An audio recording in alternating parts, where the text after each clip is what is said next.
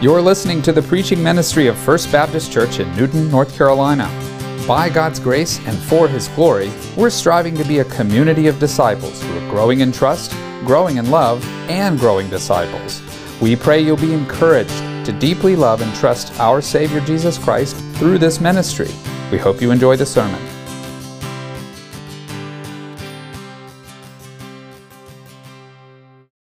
If you will open your Bible with me to Ephesians, I mean Philippians chapter 4. Philippians chapter 4.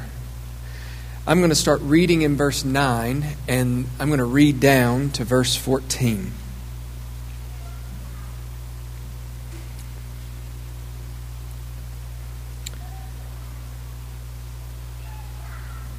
Philippians 4, verse 9.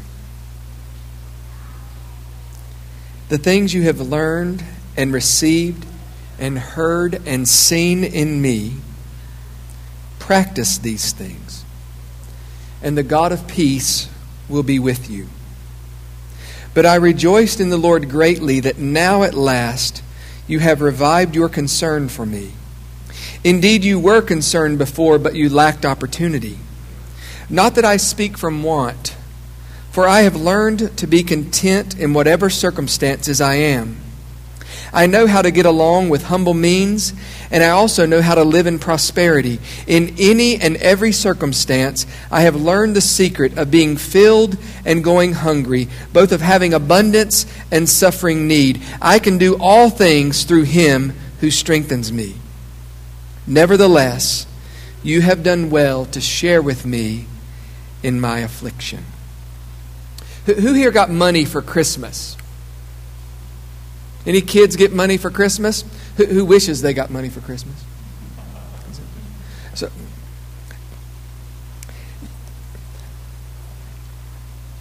when somebody sends us money and we sit down to write a thank you note for that money, let's think about the things we tend to say in that thank you note.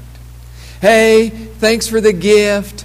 This was fantastic. Here's what I'm going to do with it. You're the best grandparents in the whole world. Send more. And something like this. I want you to notice here what if you, what if you wrote a thank you note the way Paul wrote a thank you note? And that's really what we have in the whole book of Philippians is one big thank you note. But certainly in verses 10 through 14, we have a thank you note that Paul is writing to the Philippians because now they have again sent a gift, a financial gift, to him while he was in prison to support him and also to support his ministry going forward. What if you wrote a note like his? Make no mistake, verse 9 says that the things you've learned and received and heard and seen in me, practice these things. So if we followed his example, what would our thank you note to Grandma and Grandpa sound like? Dear Grandma and Grandpa, I praised Jesus when I got your card and the money you sent. You, you follow me? That's, that's, that's verse, verse 10. That's what he's saying. It felt so good to be remembered. I'm glad that you revived your concern about my financial condition. I'm sure you were concerned about me all year long, but we're just waiting for an opportunity like Christmas in order to share your money with me. Keep going, verse 11. I'm not saying that because I needed your money. I've learned to be happy with your money, and I've learned to be happy without your money. I'm happy to have it, but I was just as happy before I got it. I know how to live broke, and I know how to live with a pocket full of cash. I'm not empowered or completed by your money. I am empowered and completed by Jesus. Nevertheless, it was very kind of you to give me that most generous of gifts, your loving grandson, little Timmy. Now, if you if you sent a thank you note like that to your grandparents, I'm just going to go ahead and predict that your parents would be receiving a telephone call. I got the strangest note from Timmy today. I, it was a thank you note, I think, but I just wanted to call and just make sure he was okay. Get enough rest? Something seems very strange about his note. This is why we need to listen to this thank you note very carefully. It, it, it seems that Paul's crazy. But we're reminded this morning that this note came not just from the Apostle Paul, but from the very Holy Spirit of God.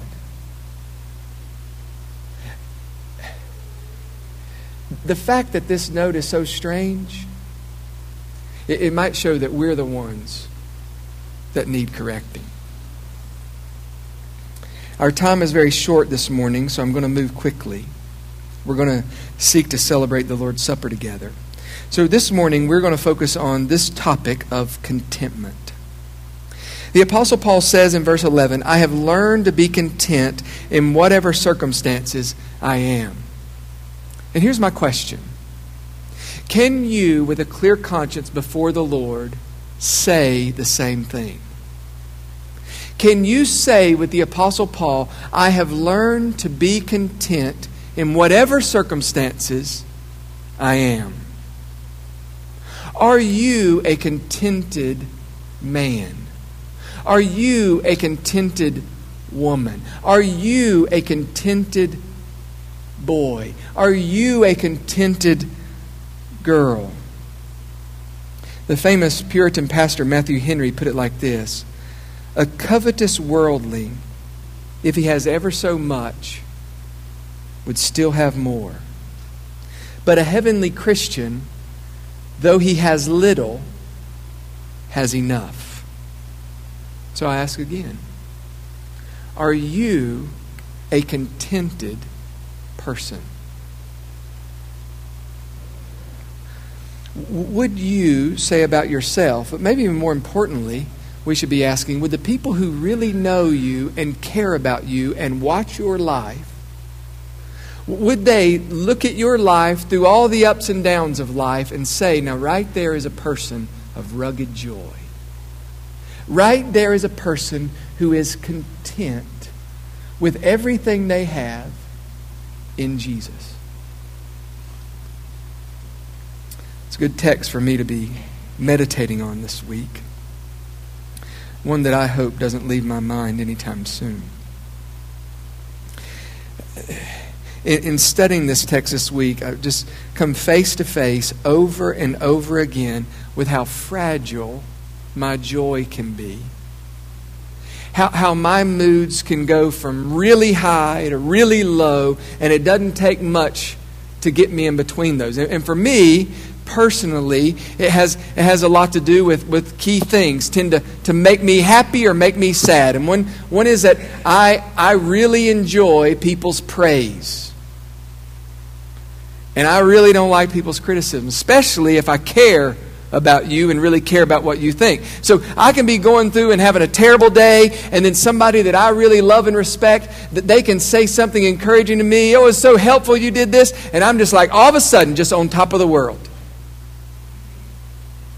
Other days, I can be doing great and fail.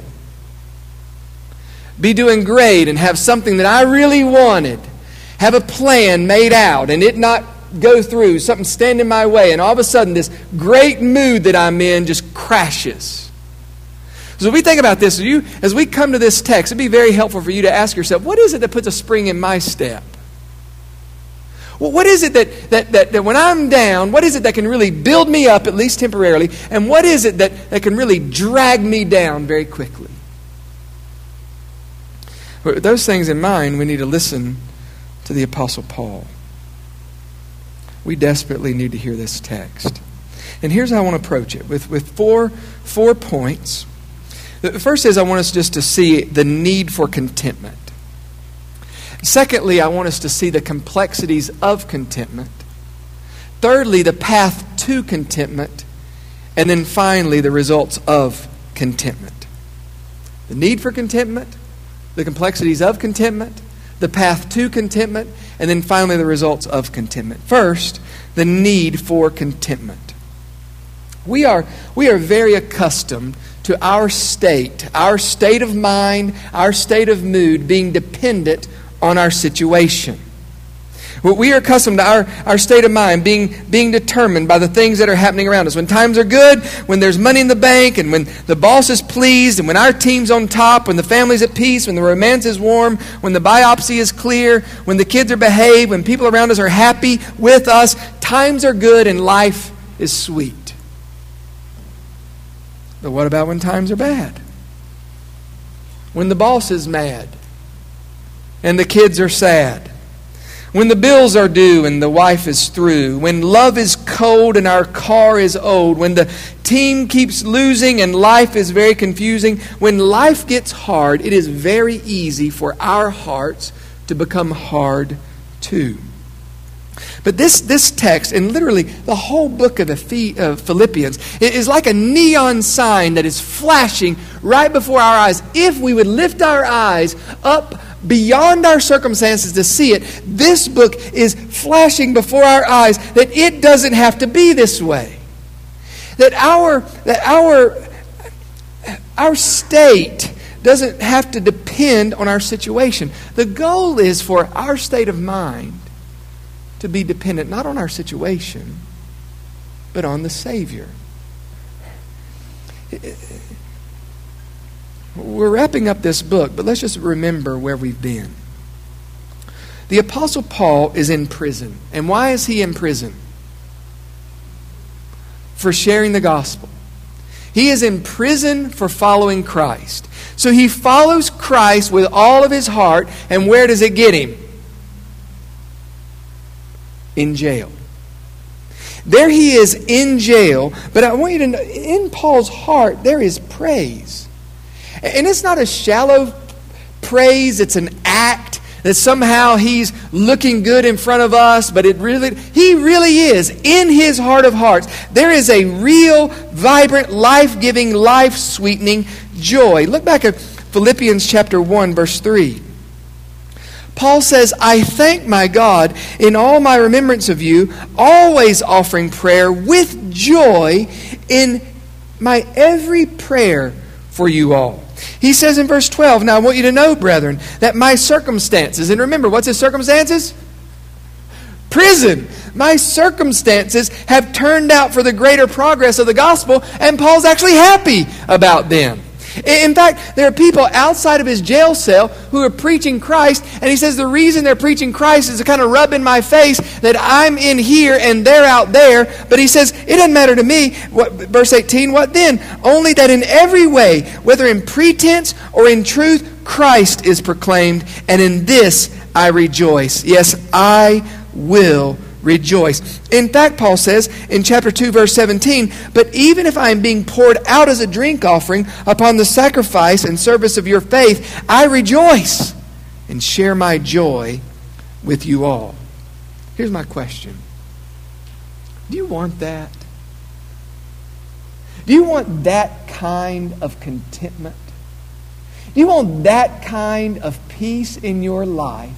That you could be in jail, people outside mocking you, and you literally in your heart, not acting, but in your heart of hearts, praising the Lord.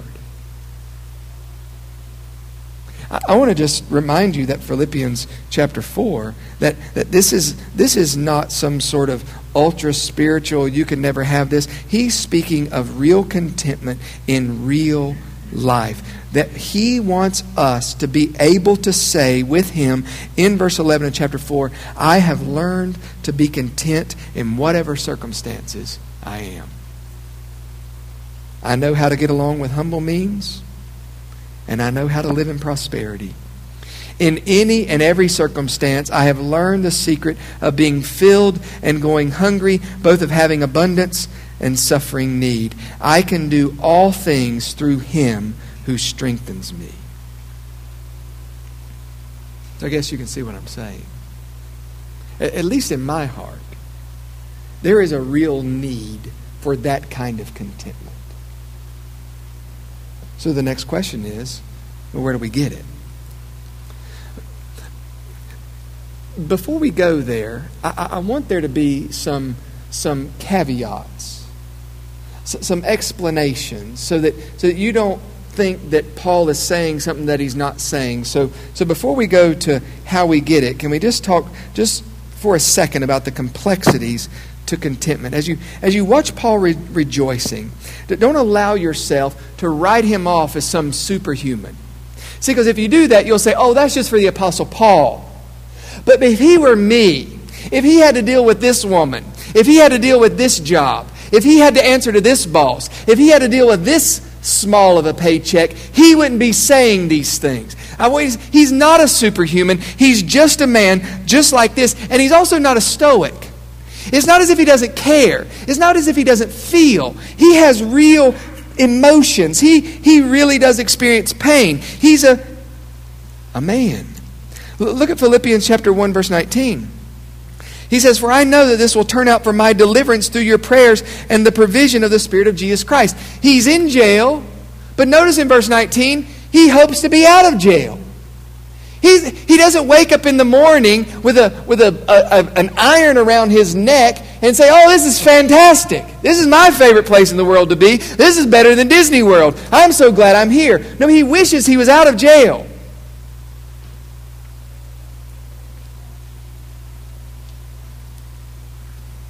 He'd love to be free. This is important because contentment doesn't mean laziness or resigning yourself to a life of misery. It, it, doesn't mean that God is calling you to stay in a, an abusive relationship. Think about what Paul says. He says, if you're a slave and you can get your freedom, what does he say do? Get your freedom. But if you can't, what does he say do? Thrive right there as a slave.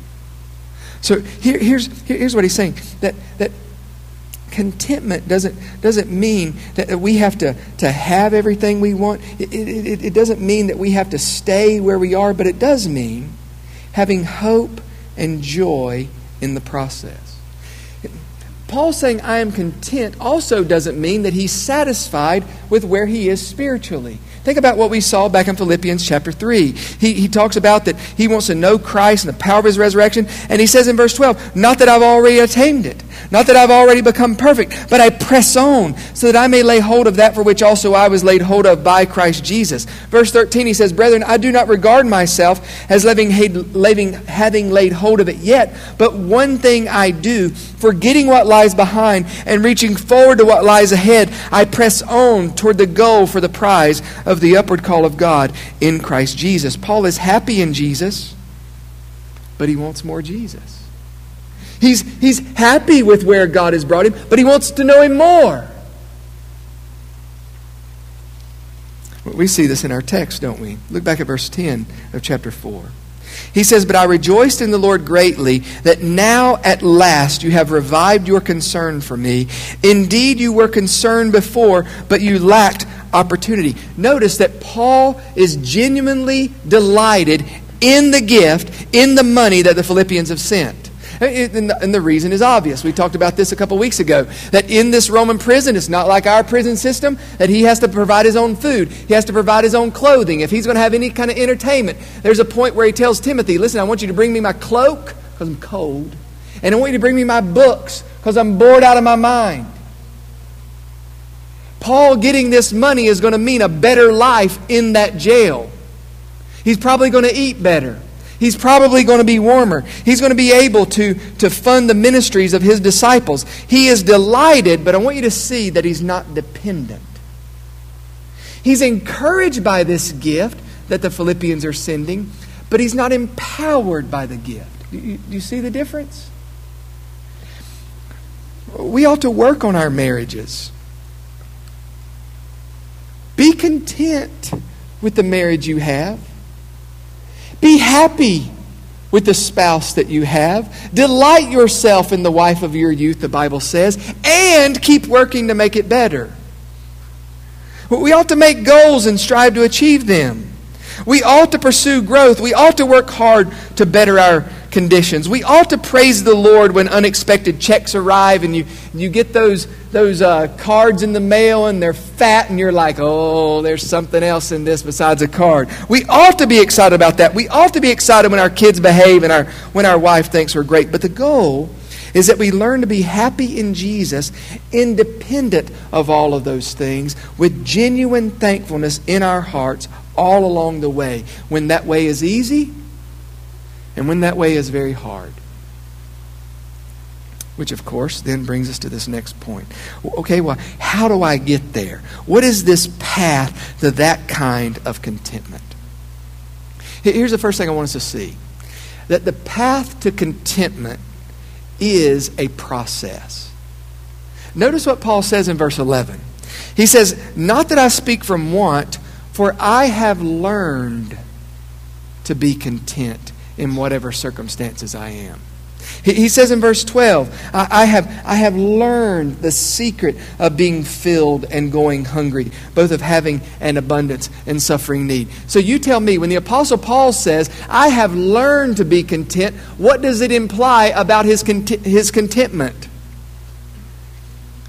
He's not always been that content. Do you see that? He had to learn it. There was a time in his life when he wasn't happy in whatever his circumstance. It's something that he had to learn. You see how much hope there is in that for us?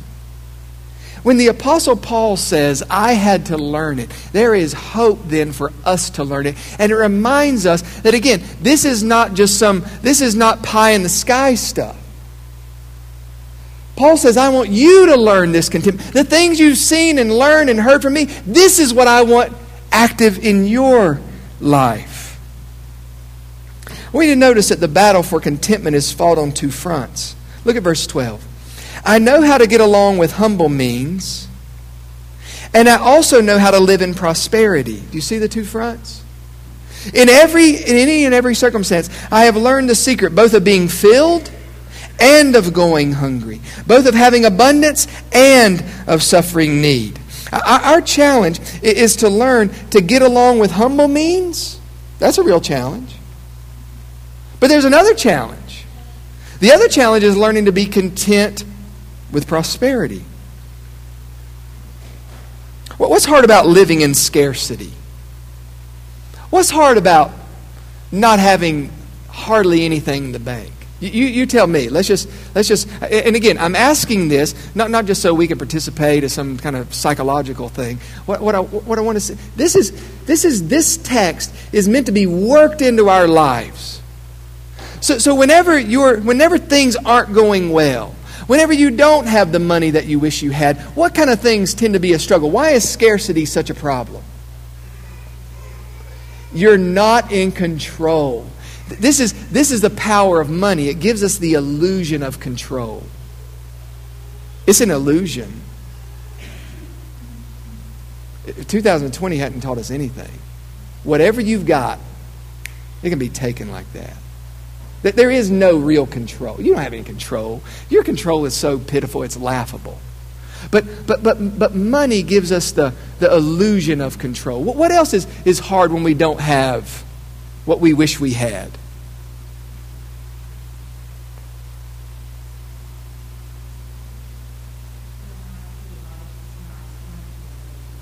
Ah, that's when, that's when coveting comes in. You, you, you look at the person, you work harder than them, and they make more than you. You're working harder, you're laying your life down, but God is blessing this guy over here that's such a rascal. You're putting along in your station wagon. Here's this young teenage guy who hadn't worked a day in his life in this fancy car. What else? What else makes scarcity so so dangerous and hard.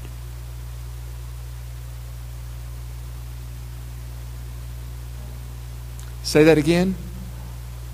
Help. Health. When you don't have that, I mean, that, that opens up a whole thousand doors of insecurity, doesn't it? What's going to happen tomorrow? I'm going to be here. What's going to happen to my kids? What if I can't take care of them? Here's one for me. Well, here's another one that comes to mind is, is scarcity. It, it limits our choices, doesn't it? Something some bad happens, you got plenty, you can just get another one. But, but, but with scarcity, we have, it just limits us so much, makes us dependent. Here's one for me scarcity. Not, not, not just with money, but also like, for me personally, like when there's not fruit in ministry, when, when, when I'm working hard and it's like nothing is happening, I, I begin asking questions like, does God even love me? Does He care? Does He see? Where am I, where am I off base?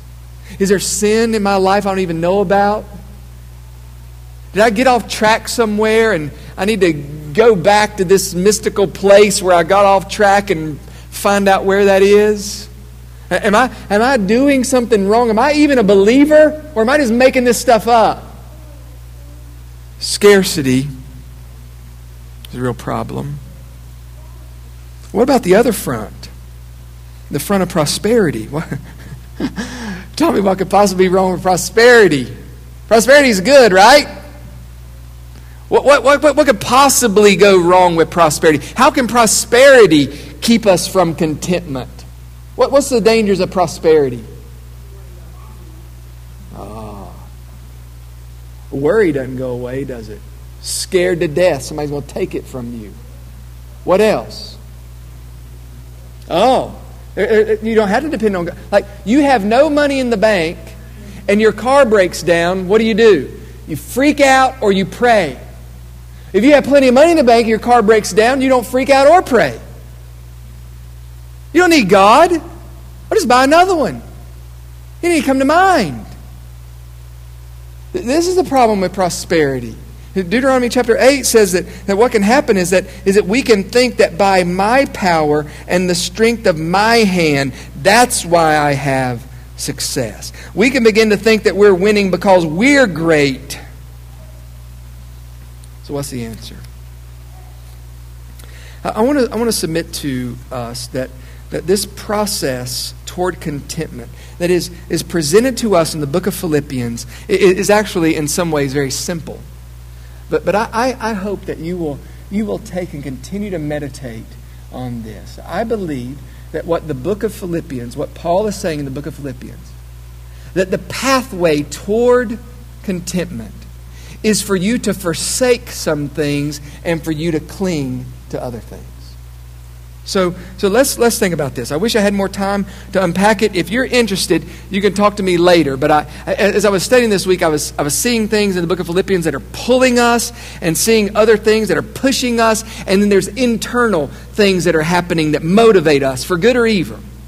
And so if you're interested in that, I have a picture I can, I can share with you of some notes. But, but the, the secret I believe, of contentment is to forsake evil and self reliant, self sufficient, self serving forces and then to grab hold of the right forces. So that's what I want to do. For a second, I want to think about what is it? What is it that keeps us from contentment? What are the enemies of contentment? When we think about this, and I think the first enemy that, that the Apostle Paul lays out for us, that we'll talk about now, that, that will rob us of contentment is the enemy of fear. And again, if the pathway to contentment is to forsake forces that rob our contentment and to cling to Christ, here's what it means that we need to fight to forsake fear. Take a look back at Philippians chapter 4 and verse 6. And we'll go to verse 4. Rejoice in the Lord when? always. And again, I will say, rejoice. Look what he says in verse 6. Be anxious for how much? Nothing. Are you kidding me? Be anxious for nothing. But in how many things? Everything by prayer and supplication with thanksgiving, make your request known to God. Well, that sounds really good on paper, Paul. Way to go. But that doesn't work in my life. If the Apostle Paul were standing here right now, he would say, No, I really mean it. Be anxious for nothing, But in all, everything, by prayer and supplication, you make your request known to God, and the peace of God, which surpasses all understanding, will guard your hearts and your minds in Christ Jesus.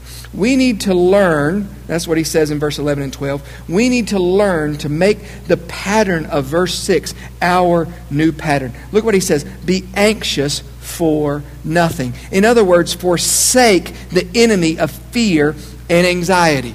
So, so what does this look like in real life, Paul? In real life, here's what he means. You feel fear coming up, you feel anxiety coming on, and for you, just what verse 6 says, to be anxious for nothing. For you, even if you have to, to verbally say from your lips, No, I'm not going to be scared.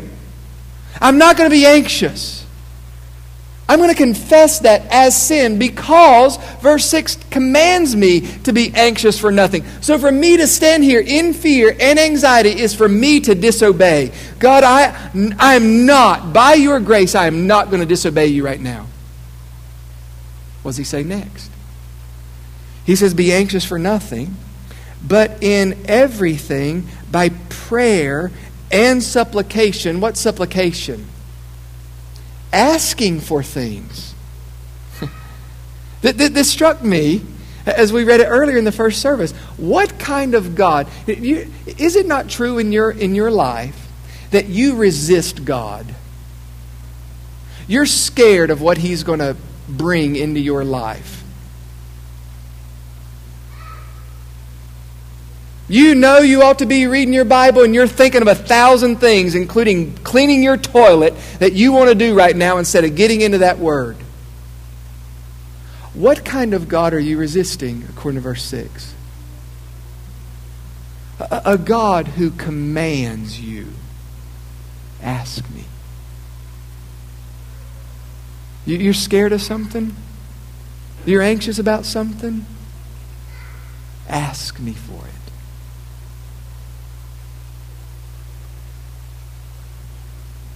I'm not going to be anxious. Instead, he says, pray and ask him. Oh God, you know my heart and you know I'm getting worried. I'm scared. Lord, you told me not to be scared. You love me. You proved that on the cross. You shed your blood for me. You, and you commanding me not to be scared means that you must know something that I don't. God, would you help me? Here's what I think I need. And you, you invite me. The only reason I'm saying this is because you, you not just invite me, you command me to ask. And so I'm asking. Now, you tell me, again, verse 6, how does he command us to ask? By prayer and supplication with thanksgiving. Again, I want us to think about this. So, so as we're, as we're, how, if you're anxious and you're scared, how can you possibly, in those moments, thank Him? So as you're praying, scared, asking Him for in what ways or, or for what reasons can we be thankful to the Lord? In that moment when you're scared to death.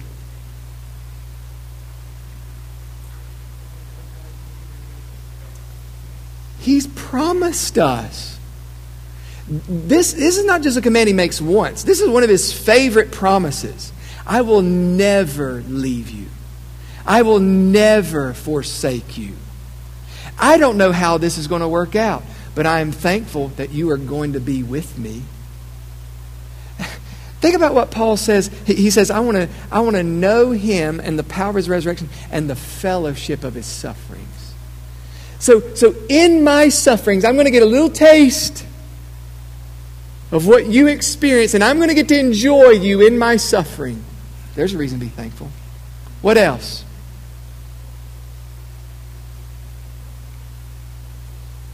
What else do you have to be thankful for even when you're scared?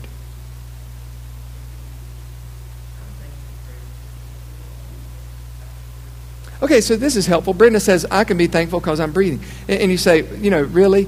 But, well, yeah, really. Isn't it helpful to see I'm worried about this thing, But Lord, there are a thousand things right now you are doing for me. See, this is what discontentment does. God can give you a, a truckload of good things. But discontentment, this is what Jonathan said last week discontentment sets your eyes on what? the one thing, just one little thing I don't have. It's good for us to be reminded. With th- let me step back from this and see all the things that you're doing. Here's something that comes to mind. With, with this, this, is, this, this thought comes from a guy named, um, named Ed Welch. And, and, he says that when we, are, when we live in fear, that, that we're basically seeing ourselves as prophets, that we're predicting the future. And, and what he says is that if you look back at the track record of all the things you worried about that God took care of, you find that you're a, you're a terrible prophet. ought never listen to yourself. We can be thankful for all the thousand things that you've done in order to rescue me from all the things I was so nervous of freaking out about before. And you, and you, you showed yourself faithful in that. What else can we be thankful for? The cross. If this were a classroom, y'all would, y'all would be, she's going to get an A. we can be thankful for the cross. What's so great about the cross?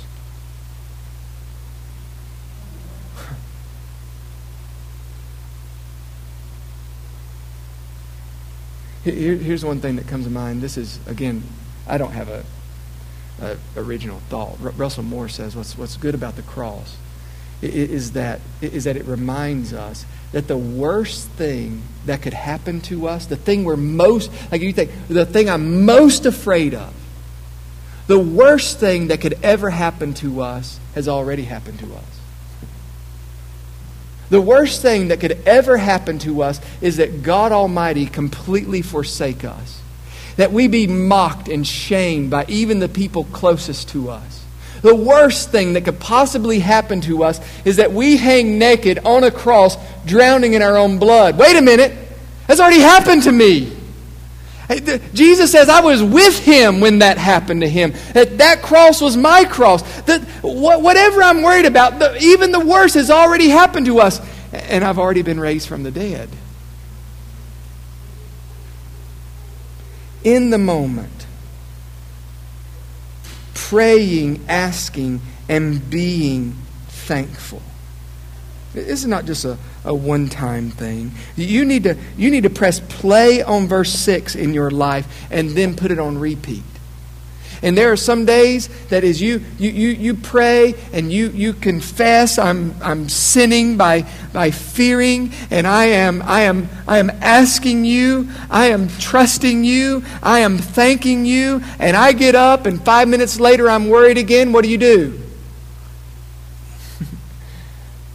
just, just press repeat on verse 6. No, I'm not going to be anxious. And here's what you find as you live your life, as you live your life confessing your anxiety, praying to God, thanking Him for what you have, here's the promise. It's the promise right here, verse 7. And the peace of God, which surpasses all comprehension, will guard your hearts and your minds in Christ Jesus. And just like the Apostle Paul, you will learn to be content in whatever circumstances you have. So here's what I'm saying that the path of contentment, the way to get there, is you got to fight these things that try to rob you of contentment. And the first thing that robs us of contentment is fear. Secondly, there's something else that'll rob us of contentment, and that is selfish ambition. Selfish ambition is a contentment robber. That doesn't make any sense. Because it seems as if a person who's getting what they want would be content, but it doesn't work that way, does it? You think about this. We're, we're, we have a, a lady in, in, uh, at First Baptist who, Lord willing, will be having a baby in, in, in May. So, okay, well, let's do an experiment with this child.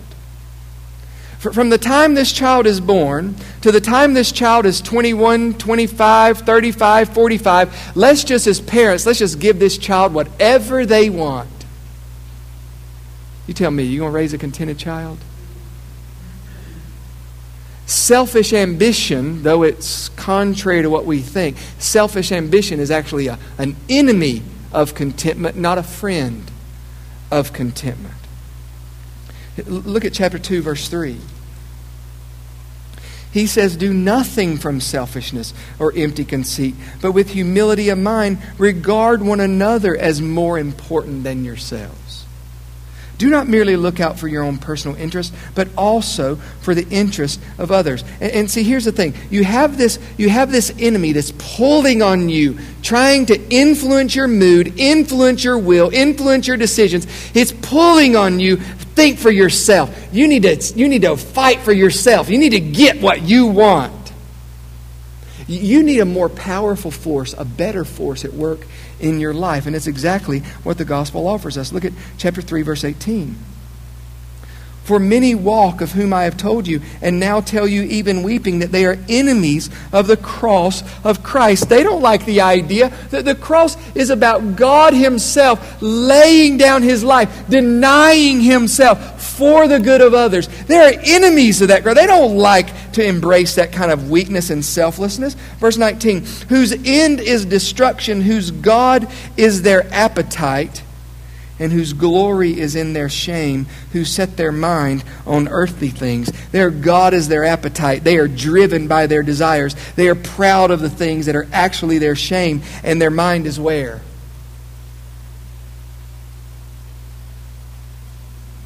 On earthly things, on temporary things, on things that will not last. Then he says in verse 20, But our citizenship is in heaven, from which also we eagerly wait for a Savior, the Lord Jesus Christ, who will transform the body of our humble state into conformity with the body of his glory by the exertion of the power that he has, even to subject all things to himself. There's the fuel for thankfulness, even in hard times that regardless of what I'm going through right now, I'm waiting, and one day the sky is going to split, and Jesus Christ is going to come, and He is going to establish His kingdom on earth, and He is going to transform this humble mess that people call Tommy Hullett, and Tommy Hullett is finally going to look like Christ.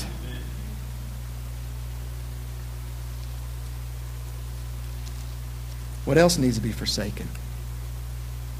If you, the path to contentment is for you to kill fear by God's grace. The path to contentment is for you to kill selfish ambition by God's grace. Finally, I just want you to see, maybe you can find more in the book of Philippians, but the one I saw is that what needs to be forsaken, that, that contentment is absolutely necessary, that we absolutely crucify self sufficiency. Look at chapter 3, verse 3. For we are the true circumcision. In other words, we're the real people of God who worship. This very easily could be translated who serve God in the Spirit of God and who glory in Christ Jesus and put no confidence in the flesh. So, when we're talking about true believers, according to verse 3, what is it that empowers the believer's worship, their service?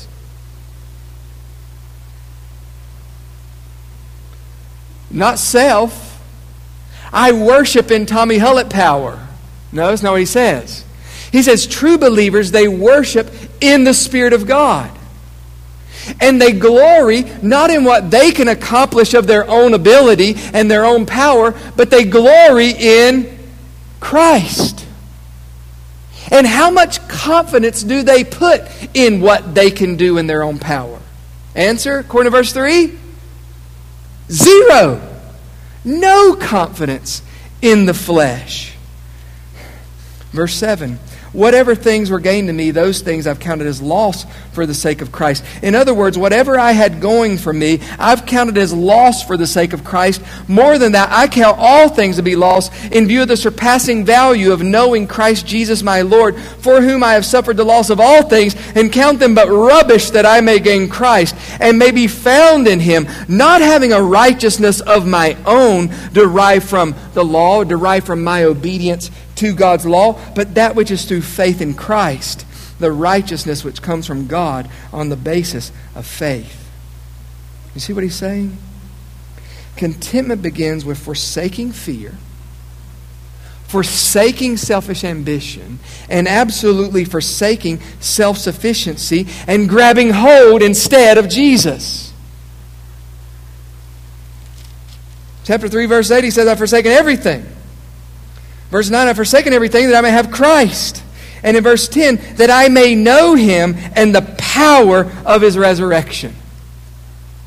That's exactly what he says in our text, isn't it? Look back at verse 11 of chapter 4. Not that I speak from want for I have learned to be content in whatever circumstances I have. I know how to get along with humble means, and I know how to live in prosperity. In any and every circumstance, I have learned the secret of being filled and going hungry, both of having abundance and suffering need. I can do all things through him who strengthens me. You see what we're saying? That the path of contentment is about forsaking fear forsaking selfish ambition, forsaking self reliance, and clinging to Christ. This is the gospel that Jesus preached, isn't it? It says Jesus came preaching, and he said, The time is fulfilled, the kingdom of God is at hand. Repent and believe. Forsake and cling. And, and, when, we, when we forsake fear and selfish ambitions and self sufficiency and rely instead on Jesus Christ, what will happen? We'll find ourselves saying with Paul, I've learned to be content in whatever circumstances I am. So let's think about, as we close, on the results of that kind of contentment. I think about this again. You may can come up with more, but three things that really motivated me about that. Why do I want to be a contented man? Why do I want to go down the painful process of, of destroying fear in my life, of destroying selfish ambition, of destroying self reliance? Why do I want to go down that path? And here's one thing that came to mind because your joy, if you learn to be content the way Paul was content, your joy will be rugged. Your joy won't be dependent on what happens on CNN. Your joy won't be contentment. You're poor, I'm happy. I'm rich, I'm happy. Beans for supper? Fantastic. Steak and ice cream for breakfast? Great. Somebody just pushed in front of you in the line? Your brother or sister just took your toy? Fine. It doesn't matter to me because I'm not living for me anyway. I'm, I'm, by God's grace, other people are more important than me. Chapter 2, verse 2 and 3. You've failed at home. You've failed at work. You've failed on your diet. You've failed at school. You've failed on the ball field. That's okay. Because my identity is not built on my performance anyway. I am not seeking to have a righteousness that I can achieve on my own. I'm seeking the righteousness that comes as a gift from God on the basis of faith. You failed in your walk with Christ? That's okay because my standing with God doesn't depend on my performance. Do you, do you see the freedom that, that, that contentment is offering you? Uh, freedom, life goes up and life goes down. And I'm not enslaved to it. I'm not enslaved to what people think. I'm not enslaved to what my boss does. You see the hope he's offering? The day when Christ is king and this struggle is over is coming quickly. And on that day, Jesus promises that the humble are going to be exalted. That the poor in spirit, they're going to inherit the earth. That those who spent their life mourning are going to be comforted. That the gentle are going to inherit the earth, that those who hungered and thirsted for righteousness are, are finally going to be satisfied, that the merciful are going to receive mercy, that the pure in heart are going to see God, that the peacemakers are going to be called sons of God, that those who've been persecuted and ridiculed and insulted and slandered for righteous sake will be given a kingdom the kingdom of Christ. Everything in this world is uncertain. Everything that you desire and you put your security in and you put your hope, it's all uncertain. If 2020 hadn't taught us anything, it's that. It's, in, it's just uncertain. Your, your, your power and your goodness are pitifully fragile. Forsake them and have Christ. And the Bible says you'll be satisfied. Let's pray.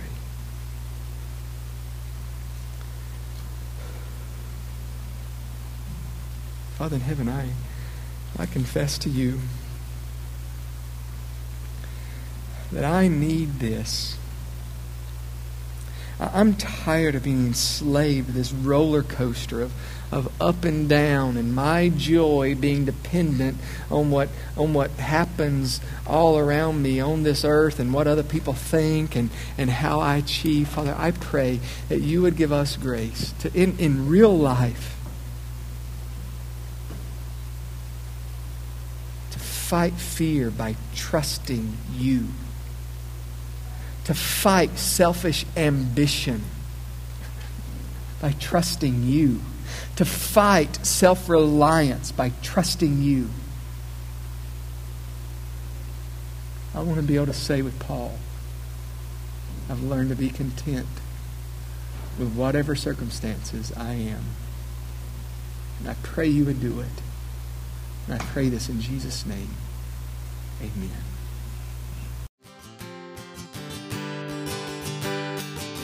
Thanks for tuning in to the First Baptist Newton podcast. If you want to learn more, check out our website at newtonfbc.org. We'll see you next time.